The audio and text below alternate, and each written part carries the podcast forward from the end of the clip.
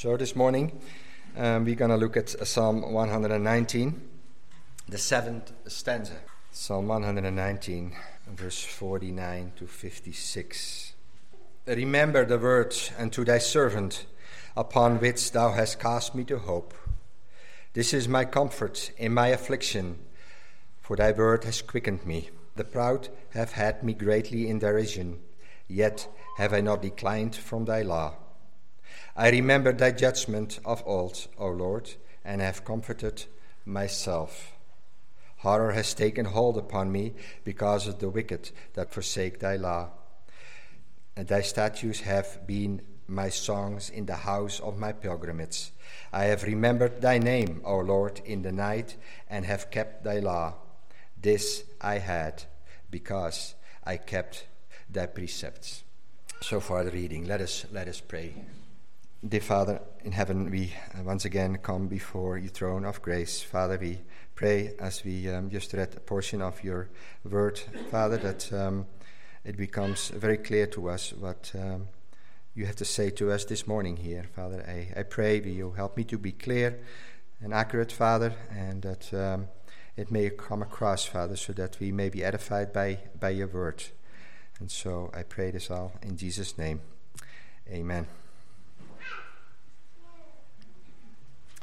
So just what I said, this is the seventh stanza of this uh, of this long, lengthy psalm, and um, um, as I have said before on the earlier stanzas we dealt with, um, the the writer of this psalm is not really known, and yet many refer to it that David was the writer.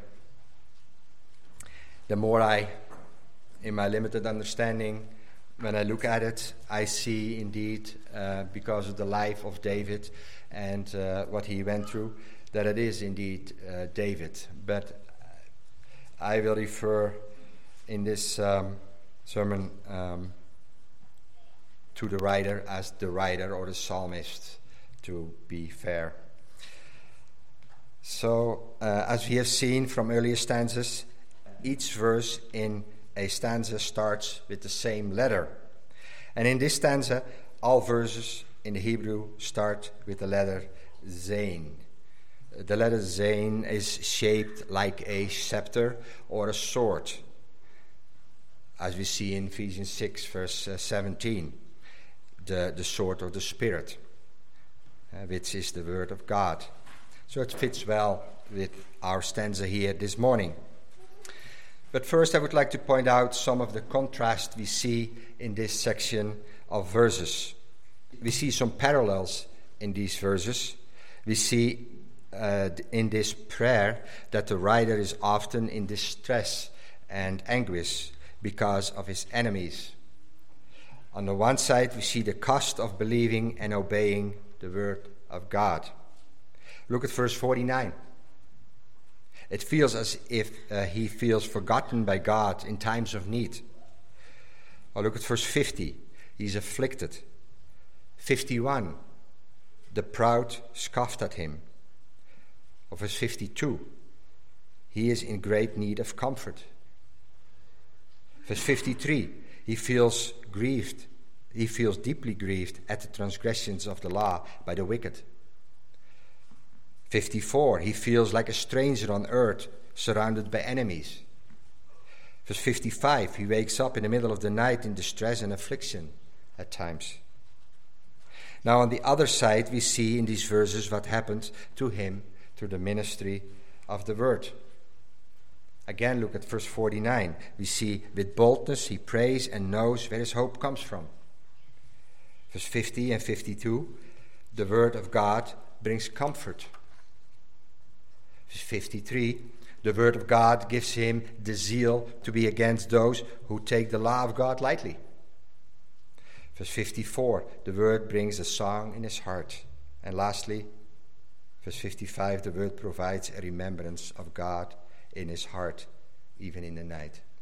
So, as, a, as an overview, we see that God's word will bring suffering in one way or another for any believer, and the word of God brings comfort and strength for anyone who believes the word of God. So let's go back to verse 49. So the language here is a prayer that God would not forget what he had promised, that all that he had said might be fulfilled, that the expectations and hope given in the word might be realized. It is a language which may be used with reverence and without any implications that God would forget. As a child might, uh, with politeness, ask a parent to remember a promise which he had made. But it may seem that God delays to give his promises, and often he does. Because the psalmist is still in a tremendous difficult time in his life. He pleads with God to remember his word and to his servant. And note, the writer refers to himself as a servant.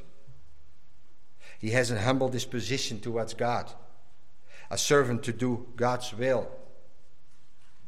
It is hope in God's word, what God will deliver. And he has received faith that causes him to hope. But let's see what Proverbs 13, verse 12 says. Hope deferred makes the heart sick, but when the desire comes, it is a tree of life. So think about this. When you put your hope and wishes on something for someone for a long time, and when it comes, you will be very grateful to him, right? It gives an unspeakable pleasure and delight. Now, this may be applied in this way as well as to the first coming of Christ.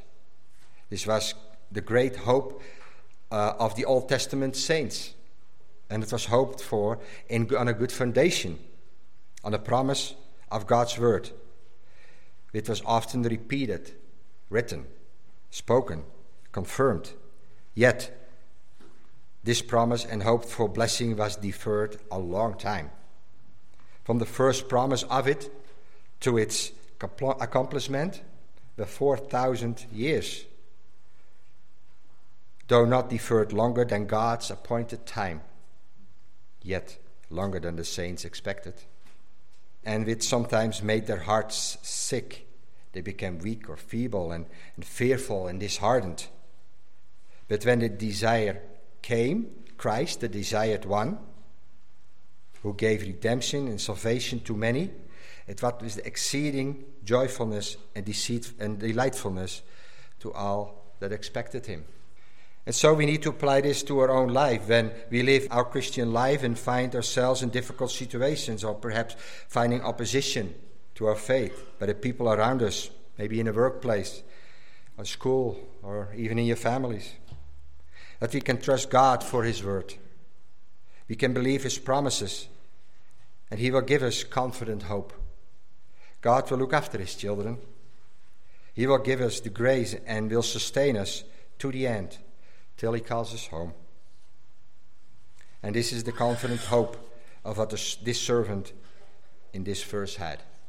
It says in 2 Peter 3, verse 9, The Lord is not slack concerning his promise. All his promises will come to pass in his time and for our good. Hope is not all the writer experienced.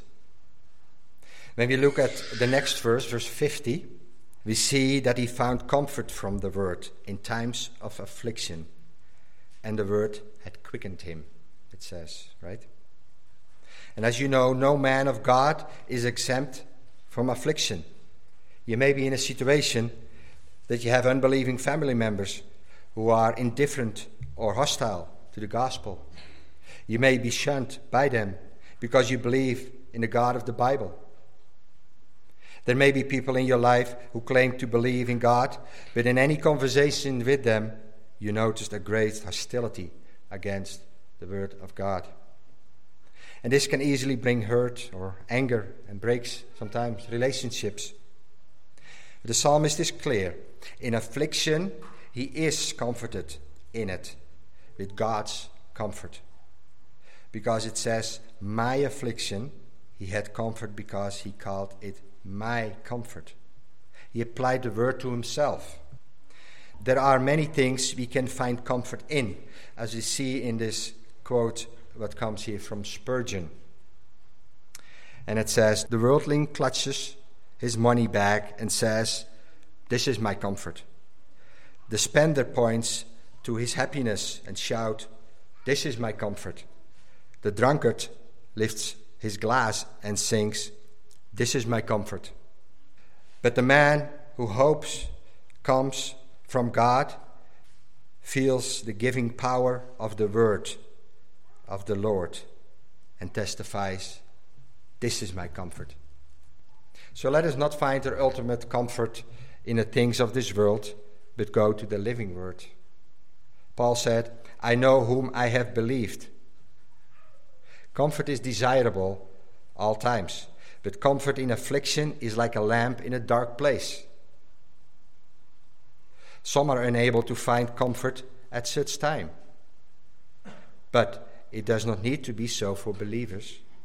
Our Savior has said, I will not leave you comfortless. Psalm 94, verse 19, talks about this. And a multitude of my thoughts within me, thy comforts delight my soul. 2 Corinthians 1 3 5. Blessed be God, even the Father of our Lord Jesus Christ, the Father of mercies, and the God of all comfort, who comforts us in our tribulation, that we may be able to comfort them which are in any trouble, by the comfort wherewith we ourselves are comforted of God. For as the sufferings of Christ abound in us, so our consolation also abounds by Christ. So we never without comfort in difficult times, as we see in many places in God's Word. Listen to this quote. I don't know who um, wrote it originally, but some have comfort and no affliction. Others have affliction and no comfort. But believers have comfort in their affliction. So let's look at the second half of that verse 50 here. The word also had quickened him, it says. Often, when someone is quickened in the Bible, that means that someone is made spiritual alive, as in quickening dead sinners becoming born again. But it also can be used to revive a downcast spirit when in affliction and distress. The Lord says in 2 Corinthians 12 9, My grace is sufficient for thee, for thy strength is made perfect in weakness. Most gladly, therefore, I will rather glory in my infirmities, that the power of Christ may rest upon me. Let us not forget that it is not the Word without the Holy Spirit, nor the Holy Spirit generally without the Word, but the Holy Spirit by the Word. John 6 63 says, It is the Spirit that quickens. The Word is the instrument and the Spirit is the almighty agent, you could say. That is why we ask for the Holy Spirit to lead us and to quicken us when we read His Word. Then we can see that the work is from the Lord and nothing is left for us than to praise our Lord for it. Verse 51 The proud have had me greatly in derision, yet have I not declined from thy law.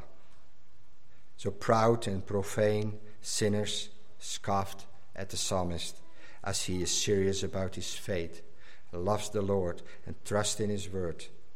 They ridiculed him and tried to convince him to come along in their lifestyles, convictions.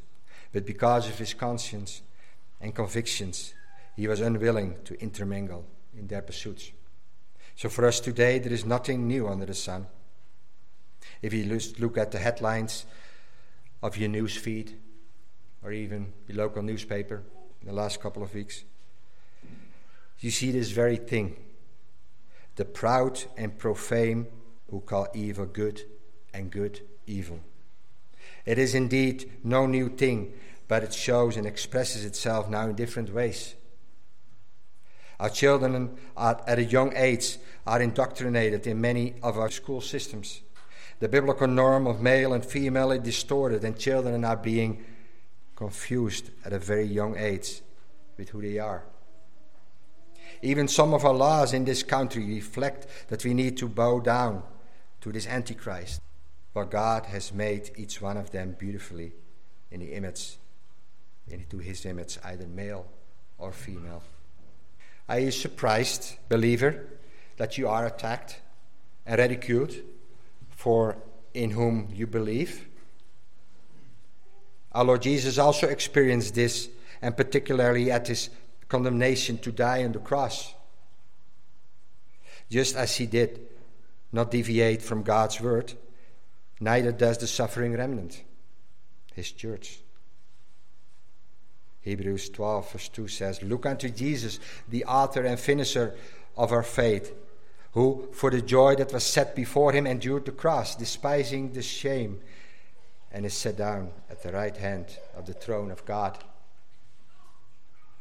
And so we see in verse 51 Yet have I not declined from thy law.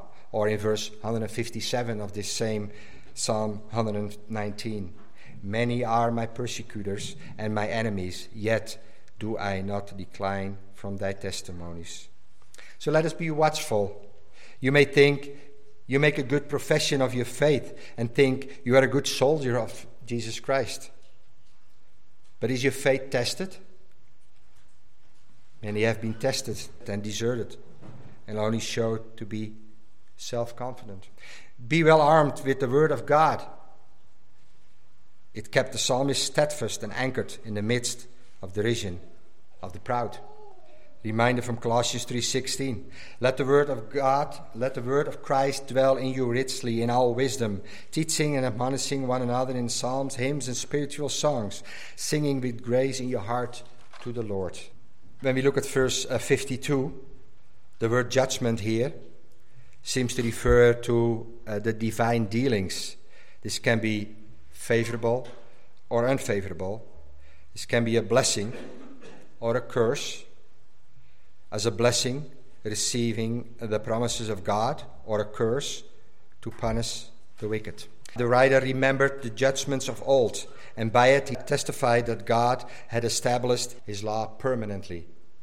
When we read of God's vengeance towards the ungodly, he confirms what God has spoken and that the law of God was always the same and always will be. And the breaking of God's holy law has consequences. So, and here he is referring to the judgment of old on the wicked, like bringing the, a flood on the world of the ungodly, or the burning of Sodom and Gomorrah or the destruction of Pharaoh and his host in the Red Sea. As he looked back and saw what the arm of the Lord had done in ancient days. Or the Israelites taking out the Canaanites and dispossessing them of their land. Or the providential dealings of God towards his own people, who he sometimes chastises and corrects and brings them very low and then raises them up again as in the case of Job. These things the psalmist called to remembrance, which gave him comfort. This comfort that God dealt with the mighty and the proud of old could also deal with the man who were against the psalmist. And God, who had shown himself so good and gracious to his own people, when brought low, could raise him out of his affliction and distresses. And is it not good for us to think and reflect of his judgments of old ourselves as we look back in our own lives, how the Lord dealt with our own soul? All the paths of the Lord are mercy and truth, is, it says in Psalm 25:10. It is by the grace of God that He took any believer here out of the horrible pit out of the miry clay and set our feet upon a rock and established our going, in the words of Psalm 40, verse 2. Although you and I deserved death and hell because of our sins, the Lord gave us faith and repentance and saved us and put us safe in His fold. What a comfort this is, as reflected well in the 23rd Psalm. And I'll read it. The Lord is my shepherd, I shall not want. He makes me lie down in green pastures. He leads me beside the still waters. He restores my soul. He leads me in paths of righteousness for his name's sake. Yea, though I walk through the valley of the shadow of death, I fear no evil, for thou art with me. Thy rod and thy staff, they comfort me. Thou preparest a table before me in the presence of my enemies. Thou anointest my head with oil, my cup runs over. Surely goodness and mercy shall follow me all the days of my life, and I will dwell in the house of the Lord forever. This does not mean that our lives will be without trouble, opposition, or derision, just as the psalmist expresses here in this 119th psalm. But our Father is the God of our comforts, as you read in 2 Corinthians chapter 1. Maybe read this at home and meditate on this. But let us move on to the next verse because the psalmist has more on his heart. Verse 53 uh, As horror has taken hold upon him because of the wicked that forsake thy law. While the remembrance of God's judgments bring comfort to him, it also stirs up a sense of sadness, to say it mildly. Really, the remembrance of God's judgment causes a burning indignation in him, because the wicked who have forsaken God's law, his word. He has a righteous anger towards the ungodly as he knows that a whole world is laying in, in wickedness. 1 John 19. The image of God is marred. This is what the psalmist is dealing with people that hate God and his word. But why does the psalmist feel so strongly about this? The answer lays not only in this stanza of this psalm, but in many of the verses of this lengthy Psalm 119. It was because the Word of God was put in his heart. He has an extreme high regard for the Word of God. It gives him hope, it quickens him, its faith causes him not to decline or turn away from the law. It comforts him. He loves the Lord and hates what God hates. And when he writes about the horror that struck him, this means that he has a burning zeal for God's word in that he was not only deeply grieved by anyone who transgresses the law, but he also holds the utmost detestation towards them who lightly esteem the law of God, as one commentary puts it. Turn with me to Psalm 7 if you like, verse 11 to 13. It says, God judges the righteous, and God is angry with the wicked every day. If he turn not, he will whet his sword he had bent his bow and made it ready. He had also prepared for him the instruments of death. He ordains his arrows against the persecutors. Now, one day, everyone will stand before the judgment seat of God the Almighty. The one is made righteous and repented of their sins, and by faith believe in the saving work of Christ alone and the one who never repented of sin and continued to live in darkness till the end. Both need to give account. But for the believer, the holy wrath of God is put on the perfect, perfect Son of God who stood in the gap to save those sinners. But anyone who does not believe in the finished work of Christ, the wrath of God will be poured out and will not stand on that final day. Sometimes you hear people say that God hates the sin and loves the sinners. But this is false. Psalm 11:5 says the Lord tries the righteous, but the wicked and him that love violence his soul hates. That is such who live in sin and wickedness. 2 Thessalonians 2:8 And then shall that wicked be revealed whom the Lord shall consume with the spirit of his mouth, and shall destroy with the brightness of his coming. God will deal with every sin because he is a righteous God, he is a holy God. But oh, what a mercy and joy it is for every believer here to have received forgiveness of sin and salvation, and strength to endure any difficult time or trial or opposition for, for believing the Word of God. And I pray that the law of God, His Word, may be increasingly precious in our hearts. And what else will it produce in a believer's heart, regardless of the circumstances? Look at me at verse 54. The statues have been my songs in the house of my pilgrimage. It produces a song in the heart with the statues of God in our hand and on our heart. We are prepared with a song for every step of our way, as Charles Bridges puts it. Psalm 40, verse 3 to 5 says, He has put a new song in my mouth, even praise unto our God. Many shall see it and fear, and shall trust in the Lord. Blessed is the man that makes the Lord his trust, and respect not the proud, nor such as turn aside to lies. Many, O Lord, my God, are thy wonderful works which thou hast done, and thy thoughts which are to usward. They cannot be reckoned up in order unto thee. If I would declare and speak of them, they are more than I could number. So David is saying here that the wonderful works of the Lord are too many to count and speak if he would try. It was not only speaking the word, but he put it to song as well. Speak and sing to ourselves and to others, as it says in Ephesians 5 19.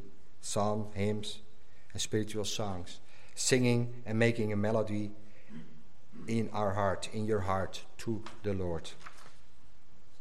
And we see many examples in the Bible where believers were singing a song to the Lord. We read in Acts 16, while in prison, Paul and Silas prayed, sang praises unto God. We see Mary's song in Luke 1. My soul does magnify the Lord, and my spirit has rejoiced in God my Savior we sing psalm, hymns, or spiritual song based on the Word of God to remember the wonderful works of our Heavenly Father, Jesus' finished work on the cross, and the working of the Holy Spirit in our lives. So, in this verse, we also see the song sang in the house of my pilgrimage, meaning in this life he is passing through, like a journey in preparation to another world. For a pilgrim, like the psalmist, this is not his home. It is a journey. And it is metaphorically like often walking through a desert amidst rocks, sand, and desolation. Hebrews 11:13 talks about saints who all died in faith that they were strangers and pilgrims on the earth. And so is that for us as believers as well. This is not our home either. So then we see in verse 55, we see the psalmist remembering the name of the Lord in the night and kept the law of God. In the day, he had his pilgrim song, and at night, his meditation, as we saw in Psalm 63, what we read and singing this morning. My soul shall be satisfied as with marrow and fatness, and my mouth shall praise thee with joyful lips when I remember thee upon my bed and meditate on thee in the night watches. Now, some of us may not always sleep well at night because of sorrows or trials. But if we can spend those waking hours with God and remember His goodness and His grace then the darkness is not darkness anymore. We see in Psalm 22 that David describes the coming suffering of the Messiah, where it appears that even the Lord Jesus derived support from the remembrance of the name of the Lord in the nighttime. It says, O oh my God, I cry in the daytime, but thou hearest not, and in the night season, and am not silent, but thou art holy, O thou that inhabits the praise of Israel. Our Lord Jesus, when he was in the garden of Gethsemane, in the night when he was betrayed and taken captive, he was sorrowing and praying. And though the natural desires of, of his human soul were not heard and answered, that the cup might pass from him, Yet his prayer was to be in submission to the will of God. As Jesus said, Nevertheless, not my will, but thine be done. When we remember his name and his attributes, like this Psalm 22, his holiness, but we can also think of his justice, his righteousness, his goodness, his love, and so much more. Then our suffering becomes more bearable because we can trust God for who He is. And then we will keep His law. No, not perfectly, but by the grace of God, we will have a greater desire to be devoted to our Lord Jesus and obey Him. As the psalmist says, to keep His law. And in our last verse here, verse 56, this is like a summary of our previous verses today. It says, This I had, not this I hoped for, this I had, because I kept thy precepts. Literally meaning, this was to me. That is, this has happened to me, says the psalmist. That he received comfort from the word joy and delight in it, singing songs in his life of pilgrimage. Here is an acknowledgement of all the benefits what he received from the Lord as a living testimony. He was able to overcome difficult circumstances because he was meditating on the Word of God. He has it hidden in his heart so that he easily could remember it in times of plenty and in times of need. The passion and love he had for the Lord is visible from every stanza of this Psalm 119. And all because he was deeply in the Word. We can have the same. If we go deeper in His Word, we learn by the grace of God to rely more on Him and be able to face every adversary and affliction or even persecution. Let us pray. Most holy God, we come before you this morning hour once again. Father, we thank you for who you are. We thank you for your word, what enlightens us when you open our eyes. Father, what a beauty it is to, to read your word, to meditate on it and the hope and the comfort we receive from your word. Thank you for the Lord Jesus Christ, his work on the cross, who has saved sinners throughout the ages and still does. Father, we thank you for his perfect sacrifice. Father, we thank you for all comforts that you have given us. It's easy to be satisfied with our earthly comfort, and yet that will flee away, that will fall away, that will that will rust, that will rot. But Father, the comfort that you give to the work of the Lord Jesus Christ on the cross, the love for undeserved, so undeserved for sinners like us, that gives us hope, that gives us joy. Thank you for that. In Jesus' name I pray this. Amen.